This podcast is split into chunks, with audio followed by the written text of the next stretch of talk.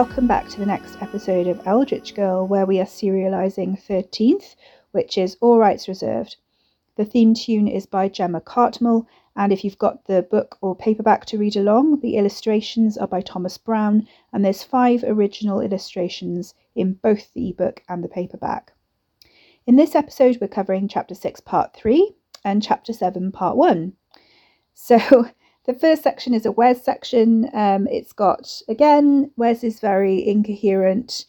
Um, driving under the influence um, or like if not under the influence the the kind of the come down from the the night before um, so there's implied careless driving and there's also some homicidal ideation um, where he fantasizes about strangling katie with his scarf and there's uh, obviously the usual strong language and references to drugs and drug taking in katie's point of view which is chapter 7 part 1 you've got a much more intense family scene um, with attempted abduction by her father and siblings, and you have some graphic sibling bullying and intimidation.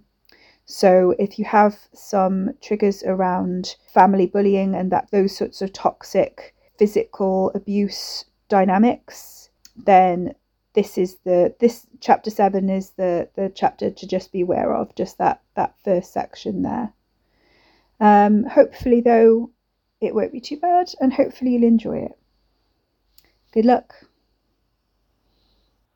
Chapter 6, Part 3 Wes did not do the responsible thing and drove down to Pagamon-Sea instead of taking the train, muffled in a silk scarf and buoyed by Charlie's pep talk and Hugo's gentle, if conditional, forgiveness. He needed to be more open. Yes, he agreed, I'll try. You can't protect everybody. No, I know. You're hurting us. You're hurting yourself. Stop acting like you don't care. Stop with the theatrics. I will, Wes agreed, wrapped in Hughie's arms on the sofa, Charlie overseeing in her unobtrusive way, Hugo getting emotional, Wes like stone. I will. You come first. You always come first, even if I don't act like it. I'll do better, I promise. It's nothing. It's a crisis. It'll pass. I'll do better. He texted his sister on the way down, steeling himself. This was it. After this, he cut ties with all of them. He couldn't balance the life he wanted with the life that clawed at his back, dragging him down to the seaside town where his past ought to be dead and buried. He couldn't face Ricky, that was too complicated. No, get Katie away from him, drive the wedge in hard, satisfy Uncle Marcus, and then leave. Go back to London, sell the house in Pagamon-Sea, cut ties, let the family forget him. He put it out of his mind as far as he could, pretending to himself that it would be that easy, as if running from family was possible, as if they had contributed nothing to what was under his skin, nothing to what was in his head, as if you could cut them out like a bruise in an apple, as if he wasn't already turning into his silent father. All he wanted was stability, an even keel, a bit of fucking sanity. He bit his nails as he drove one handed, speakers blaring out something angsty and aggressive. The road to sanity was simple. He could get rid of Cousin Ricky once and for all, somehow. That part was hazy, but he'd think of something. Simple. Providing, of course, that during the week Catherine had figured out the damn list. The last thirteenth hadn't managed it, had gone nuts and put himself on the bloody thing, and since then no one had figured out why or how it worked, not even Granny Wend. Or maybe the old girl had, after all, and just not told anyone. That would have been her style. So, yeah, of course, it was likely that after a couple of weeks under Ricky's private tutelage, his seventeen year old sister would have worked it out. He bit one nail down to the quick, flinching at the stab of pain as it bled. The M23 was a straightforward run today. It would only take him about two hours. He was already nearing Horsham. The journey was familiar. He must have done it a hundred times, but he nearly turned off by accident at a junction he'd never taken before, not even once, and he didn't know why. Nice one, Wesley, self sabotaging fuck. He kept driving, paying more attention to the signs. How hard could that be? Sanity. Clean break, on his terms, a bit of respect for the invisible man. Ricky's fucking fault. All Ricky's fucking fucked up fault. He gripped the wheel tighter, speeding up. Yeah, all he had to do was get his cousin out of the picture, tell Uncle Barry he needed another batch of silver lining, and take drugs to tell the future. Then the clown would come to him on his terms and he'd have the best of both worlds. That was better. Then he wouldn't have to choose, and he could protect whoever he wanted. Just like that. Piece of piss, he muttered, trying to convince himself. He sat in a coffee shop near Pagamon College, face hidden behind his silk scarf screen, staring at the mock forties posters and the rustic make do and mend chic, drinking espresso until Katy showed up. He greeted her with a wave of his phone as she finally came in. You're okay then? She looked tired, but otherwise fine. So grown up. An adult, not the kid in pajamas with the big serious eyes he kept picturing. How had she changed this much so fast?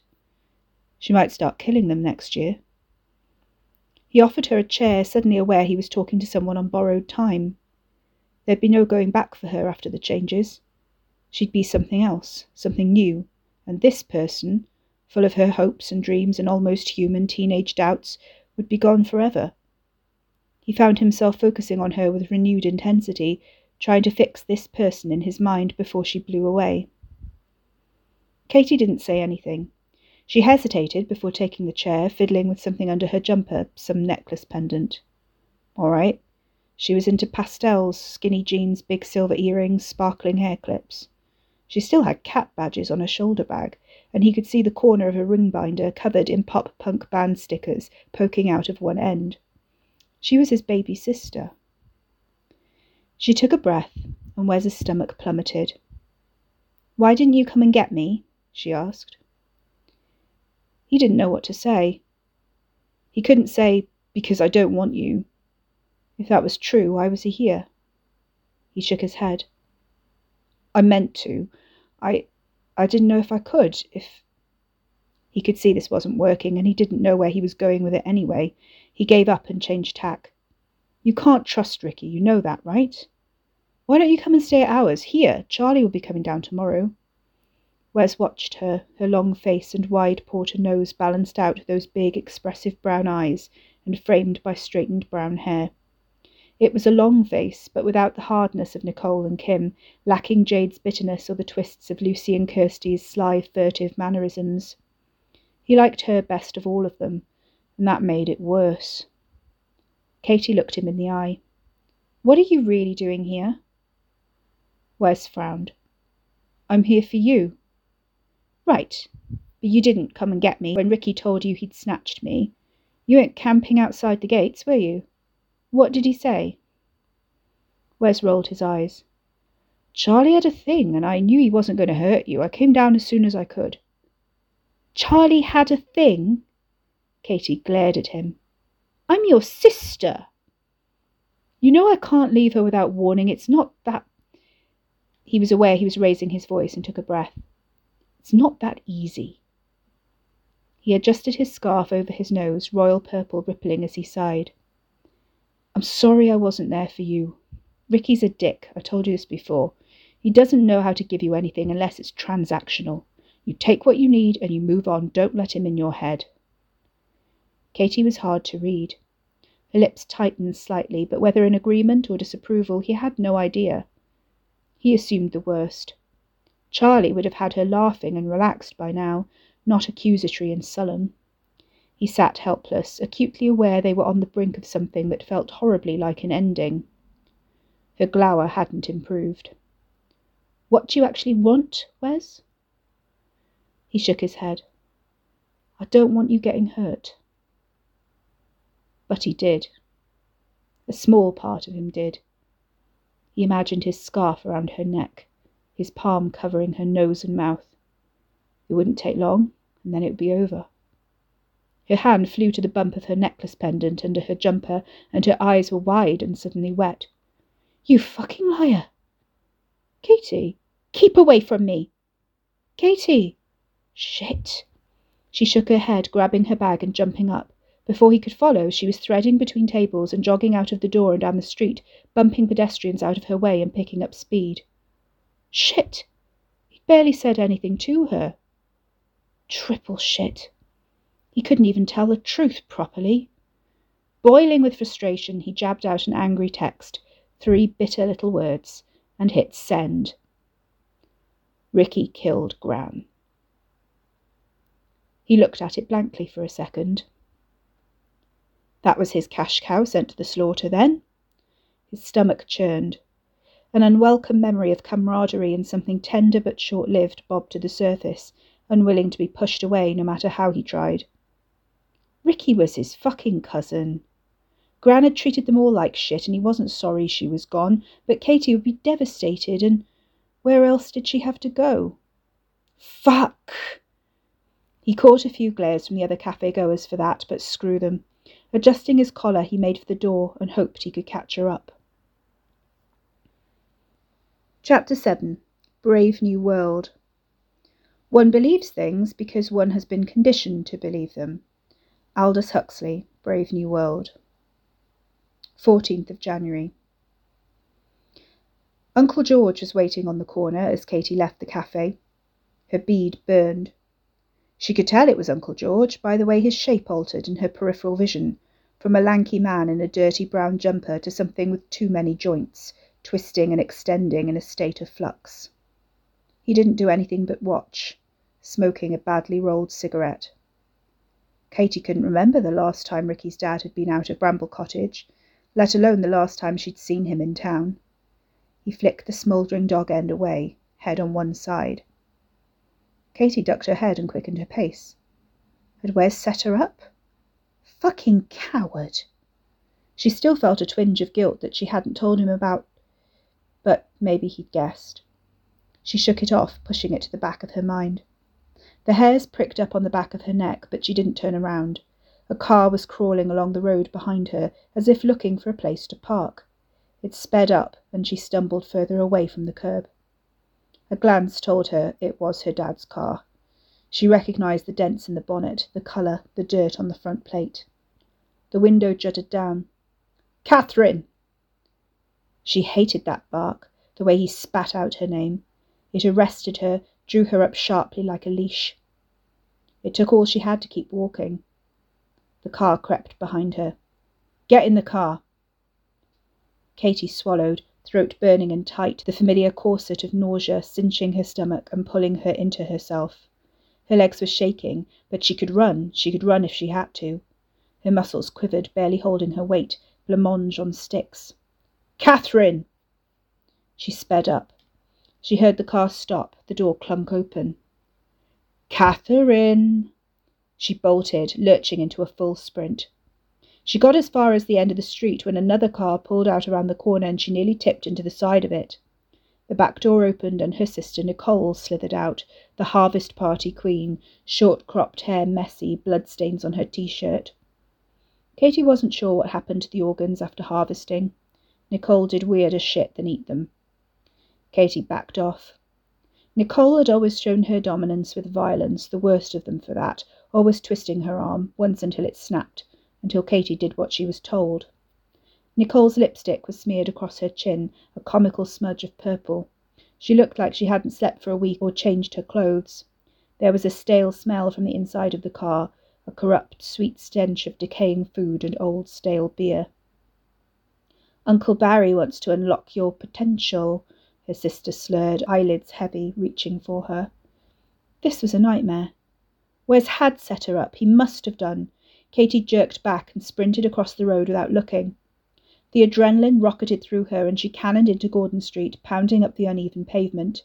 She raced by the parked cars lining the road and nearly ran into Uncle David Wend, a meaty mountain in a fedora, as he stepped out of the doorway of Mr. Domov's pet shop. Wes turned a corner, hands in his pockets, lanky Strider raised from her mind as soon as she blinked, and she nearly cannoned straight into him, forgetting he was there. I was looking for you, Wes started, catching her by the arm, and Katy spat in his face to make him recoil. Get the fuck off me! She tore away from his hand, now convinced it was all his fault, and veered off between two cars into the road. She heard Wes yelling out a warning behind her, and a car braked sharply, feet away. She vaulted the bonnet, dodged a motorbike coming in the opposite direction, made it across the road, and plunged down another side street, but miscalculated. It was an alley between the houses and the chip shop, a high brick wall cutting her off from Bourne Road car park on the other side.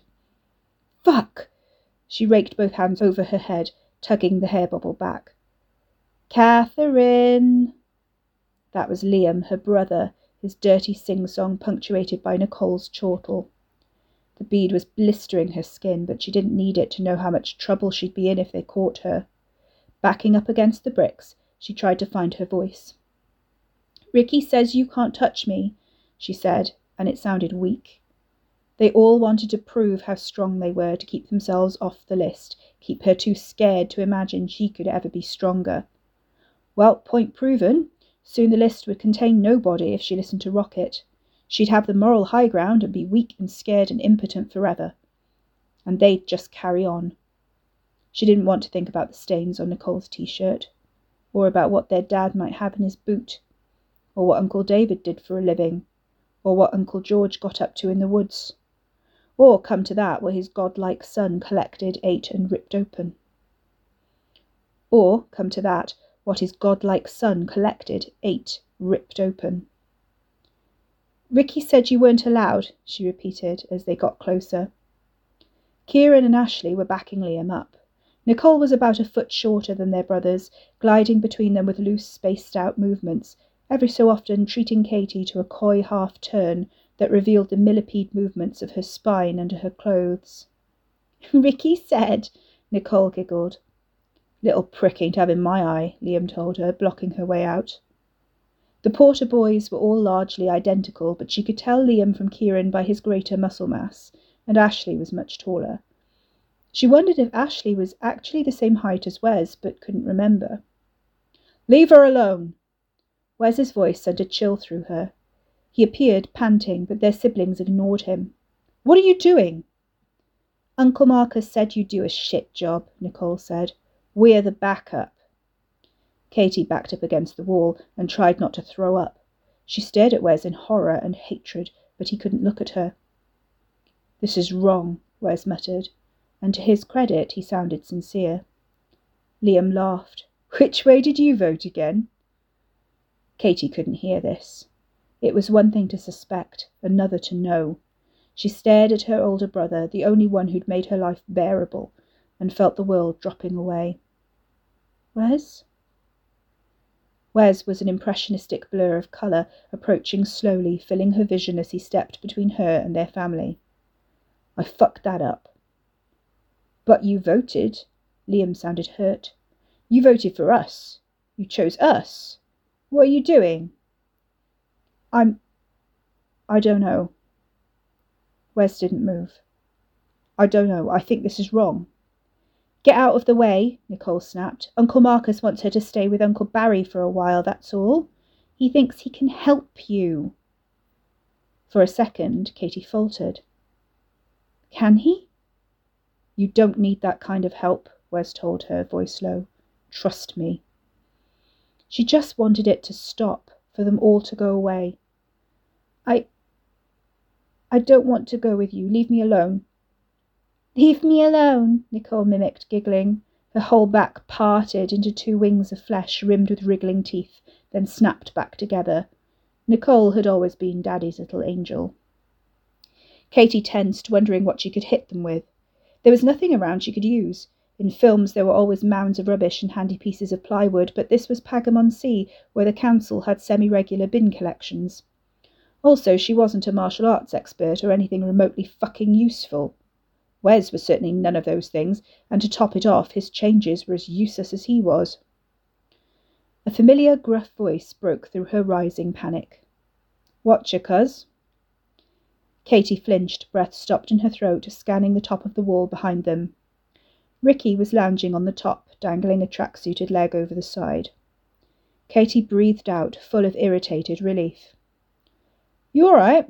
Anything I can help you with? Ricky slipped to the edge of the wall and dropped, landing on his feet. He was barely as tall as Nicole. The three Porter brothers sniggered, but they were wary. Ricky had taken them on once before, before his changes, Katy recalled. Beaten the shit out of them. She hoped he'd do it again. Uncle Barry sent an invite, Nicole said, the sulky spokesperson. She looked their cousin up and down. That new? Ricky glanced down at his trademark grey attire. Yeah. Nicole nodded. Want to see my tits? They're new too. You're all right, darling, thanks. Katy considered scaling the wall anyway, but now Ricky was this side of it, it seemed safer to stay where she was. You can suck Kieran's cock. He's a big fan. Kieran leered, and Katy rolled her eyes. Nicole caught her, and her trout pout morphed into a snarl. What's your problem, you little slag? I want to go home, Katy mumbled, getting as close to Ricky as she dared. Wes hadn't moved, but it was hard to tell what he thought about the situation with that scarf obscuring what little of his features she could see. Ricky cocked his head. What, with them? Sure? No, I mean the crows, Fairwood. I want to go back to. I want to go home with you. He smiled at her with almost childlike glee. It was disconcerting. Uncle George! Nicole sang out, and Katy heard Ricky groan. No such luck, it's George Short, he mumbled, and Katy found herself clinging to the back of his hoodie. It's your dad. Course it is. For a second, Ricky looked genuinely worried. If she didn't know better, she might have interpreted the scowl as masking a pang of fear. But Ricky wasn't scared of anyone. It was there for a moment, then it was gone, and he got his swagger back. Wes did move now, towards Ricky, as if standing between him and Uncle George was the only sensible place to be. Katy highly doubted this was the case. She swallowed. Uncle David's around, and our dad. So why are we talking to the monkeys, not the organ grinders? Wes snorted a laugh, but Katy couldn't see the funny side. Her siblings jostled each other, but no one moved towards them. Let's go. Wes kept himself positioned between the street and Ricky, who gave him a quizzical look. I don't know where you think you're going, my car. I'll drive you over. Ricky sniffed, hawked, and spat on the ground. If you like. I don't think, Katy started to say, but doubt clenched in her gut. But Ricky shook his head and pointed at a cloud formation. See that? What? Travel omen. He waved a hand. Coming through, kids. Do you just make this stuff up? Katy asked, squinting at the sky. Wes chortled. All of his confidence had returned, as if Ricky had invoked some powerful magic or an utterly dependable deity. For a moment she didn't think it would work. Big, stocky Ashley was the first to stand aside, although he was Uncle David's girth coupled with the Porter height, a fearsome combination, but one Ricky wouldn't think twice about challenging. Ricky's smile was soft, blunt as a butter knife, and as he turned it on Katy to see if she was following, it was almost warm at the edges. Katy dropped her eyes to the ground and let him go first. Which one do you want first? he asked her, licking his lips. She didn't answer, didn't look at them. We ain't weak, Liam sneered. Won't catch us on the bloody list. She wouldn't dare, would you, sis? She almost shook her head, but Ricky caught her around the back of her neck in a tight, immobilizing grip that nearly choked her. Her shoulders rose automatically, but he propelled her forwards hot, wet breath against her ear. Name one of 'em. Go on. That'll shit 'em up. Louder, he said. Who's on the list then? Which one? All of them, Katy whispered, and Nicole stared at her. That's not fair! Ricky patted her shoulder and her skin crawled. I'm helping her fix it how she wants it, he said. Not how Uncle Marcus wants it, nor the rest of the elders. It's up to her. She's our thirteenth, and that's how it should be. He dropped his voice into a low, deliberate growl. If you lot defy me again, I'll accelerate the changes for her, and she'll come after you tomorrow, the day after, or next bloody Tuesday, if that's what you really want. Do you understand? They believe me, Katy realized as her siblings backed off. Maybe it's him they believe, but they think I'm a threat. They're doubting themselves. That knowledge tingled through her, along with a sense of power she'd never felt before. Let her come with us, Richard, Uncle David said in his pleasant bass, approaching with caution along the street. He was a craggy mountain of a man concealed in a trench coat, and he glided along the pavement soundlessly like a glacier. It's just an invitation. Am I talking to my fucking self? Katy's stomach turned over, but she steeled herself. Uncle David tipped his fedora, and his lumpy profile obscured by his scarf gave the impression he had more than one face. Katy had the oddest impression he was missing an eye, although the two in the usual place on his face were intact. Come on, Richard. You've got better things to do than babysit a runaway, that's all. I decide what I want to do. What's my old man doing here? Ricky jerked his chin across the street. Out for a stroll, is he? That's not good for his health. Uncle David shrugged. Thought he was getting better. Well, he can think a fucking gen, Ricky snapped. What's he said to you? Uncle David shrugged. Not a big talker, your dad. He's just looking out for our Katy. No disrespect meant, soothsayer. Katy shrank against her tense cousin despite herself, but he relaxed at Uncle David's oily politeness. It's up to her, Ricky said, patting her back. I don't want Uncle Barry to unlock my potential, Katy said, deciding to voice her own opinion before anyone else chimed in. I'm going with Ricky. There you are. Now, no offence, Uncle, cousins, but piss off. Ricky tugged the edge of his hood in mock respect. I'll take her home. Katy took a step forwards, and Uncle David, to her immense surprise, took a step back. That had never happened before either. Wes jingled his car keys in his pocket.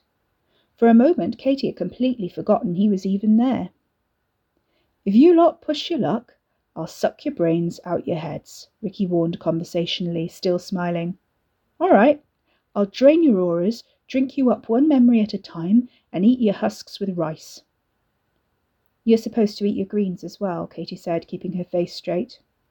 That's the colour of Kieran's face, ain't it? Ricky asked, and Katy snorted before she could stop herself.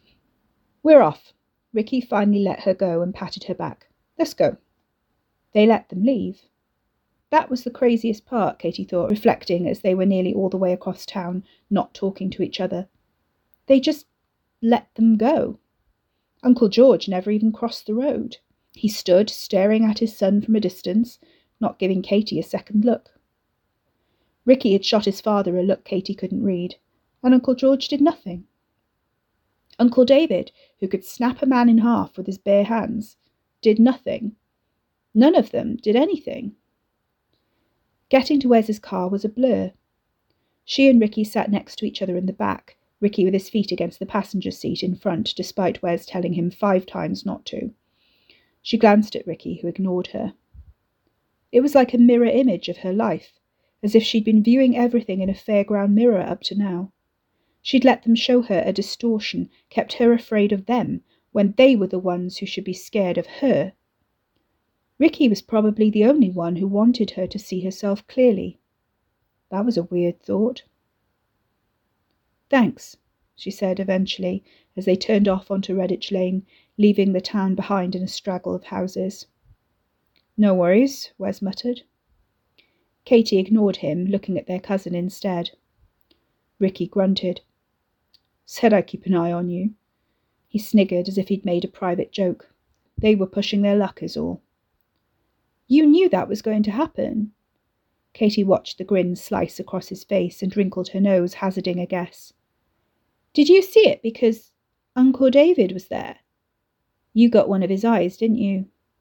Ain't you sharp? What do you think they meant about Uncle Barry? Drugs, probably. Who knows? Haven't got one of his eyes. She glanced at him. Can you. She hesitated. Read your own future? He didn't reply for a moment, hands in his pockets, interested in the fields and barren hedgerow whipping by. Yes and no. Yes and no. You can and you can't. What's that mean? He sighed, winding the window all the way down. A puff of cold breath misted in the blast of freezing air. Means, yes, I can see my own future. Under the right circumstances, astronomically speaking. What, when the moon's in Virgo? He gave her a smirk. That's astrology. I mean, like eclipses, planetary alignments, not the horoscope crap. Katy flipped her ponytail out of the collar of her coat and huddled in the seat. It's not all crap. The Gazette's horoscope page is always right. Also weirdly specific, Wes commented from the front. Katy shivered. Can you shut the window? It's January. Wes pressed a button and closed Ricky's window. Ricky opened it again. Give over. I don't like cars. One too many joy rides, Wes muttered. Katy rolled her eyes. Can you see your own future or not? Fuck me, it's like being with a mistress. Yes, I can. Six months ahead and that's it. Needs the right time, the right sacrifice, bit of a show. Then, yes, I can see my own future. What sort of a sacrifice? Someone young. Katy shivered. Like a virgin or. Nah, don't matter. Just young. How young? He reflected. Anything from 20 down works the same. 20 up and it gets hazier. Not sure why, honestly. Our illustrious ancestor, the last soothsayer, you know the one, Gran's cousin Richard Pendle. He tried kids and a baby once, but his notes don't make it sound worth repeating. Katy hugged herself, nausea returning. She darted a look at Wes, but forgot his expression immediately. She was left with the vague idea she was not alone in her disgust, though she couldn't pinpoint why. So, you don't know if you survived the family cull or not? I bleeding well better, Catherine, Ricky growled, rolling every syllable of her name around his mouth on purpose, mimicking her dad, but there was a faint trace of amusement in the corner of his eye. I been bloody good to you. Katy wrapped her coat tighter around her and wished Wes would say something, wished they could go back to when he babysat her and let her watch whatever she wanted and took her to the park and told her it was all right to be special and all right to not want to be. What if she ended up like him, a pawn of the family, tossed around between them and drowning in raves and friends who shagged her and then never called back. She resisted the urge to check her phone. Alex wasn't ever going to call. She was running out of time to tell Rocket she liked him. What a time to think about that.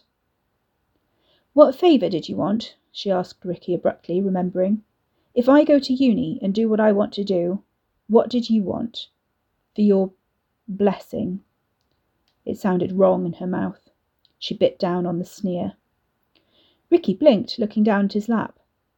Oh, nothing, just. I wanted to read your books, that's all, when you were done with them. Katy was sure she'd misheard. She'd expected something far more dramatic. Wasn't he supposed to demand her body parts or something, at the very least? My books. My textbooks. That would be all right, would it? Ricky chanced a glance at her. Uh, yeah. She was sure this was a trap. It couldn't be that basic. You sure there's nothing else? Not that I can think of. Can I drop you here? Wes asked, pulling into the side of the road by the gates of Fairwood House. I doubt I can just drive in. For a moment, Katy had forgotten Wes was driving. Fairwood House was out of bounds to her kin, and while it had made an exception for her and Ricky, she wasn't sure why or how an exception could be made. Ricky scowled. Just a minute. He got out and opened the wrought iron gates wide, but paused to have a conversation with them that neither Katy or Wes could hear. It looked both one sided and heated. Is he still talking to that house? Wes asked, a hint of worry in the tone of casual amusement. I haven't seen him do that since the last time we got high. Katy frowned. You used to get high together? Once or twice, Wes shrugged. He always liked it in the woods there, and we. He trailed off as Ricky returned, flushed and scowling. Well? Drive in. Ricky got back in the car and thumped his foot against the passenger seat. You're such a child. Wes put the car in gear and pulled slowly off, checking his mirrors. You're cleaning my car. Ricky's lips twisted in a bitter sneer, but he didn't say anything. He didn't move his foot. She says she remembers meeting you. Who? Wes made it carefully through the gates and they drove up the gravel drive. Carrie? Yeah. Katy frowned. When did you meet her? At the pub once. Wes parked up, staring at the facade of Fairwood, where I meet everyone. Katy snorted in spite of herself, but Ricky was already out of the door. He didn't even shut it behind him. He's a prick, she said, unbuckling her seatbelt and climbing out the same side, giving the door a careful push. Wes took his time, staring at the house. Yeah. He cleared his throat. This is. Do you feel it? That. There's something up with this place. Katy nodded, but only slightly, as if afraid the house would see. That's silly, she chided herself. She didn't raise her voice, though. Um, I know what you mean. Yeah. Everything he touches gets twisted, Wes said, and slammed his door shut. Though this place never liked us much to start with. Katy didn't know what to say to that. Had she been living with Ricky long enough to be tainted too? Was that what he thought? She tossed her ponytail and swallowed. Coming in? Wes nodded reluctantly, as if he couldn't say no.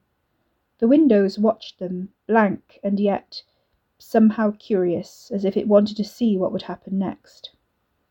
Katy hurried after Ricky into the porch where the front door stood ajar, and only then did it occur to her that if the windows were eyes, then she was entering the welcoming mouth. She closed her eyes as she entered, feeling it gulp her down, scrapbook her between its bricks and joists, rifle through her thoughts, and stir up her memories.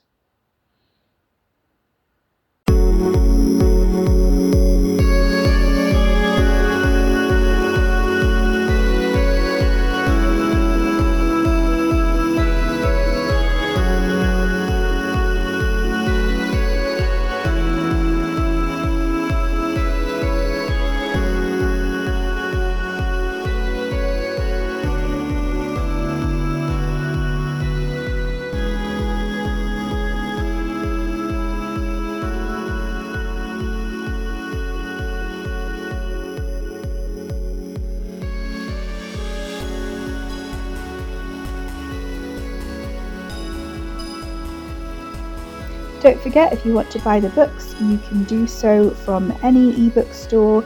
Um, they're available on Amazon as well, and also from my Ko-fi shop directly as ebooks.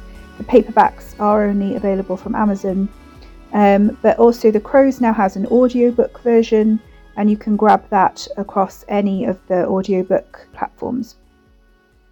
If you'd rather support me just as a one off donation on Ko-fi, you can do that, or you can join monthly and be a member of either of my monthly tiers on Ko-fi. But anything would be much appreciated. Thank you for all your support.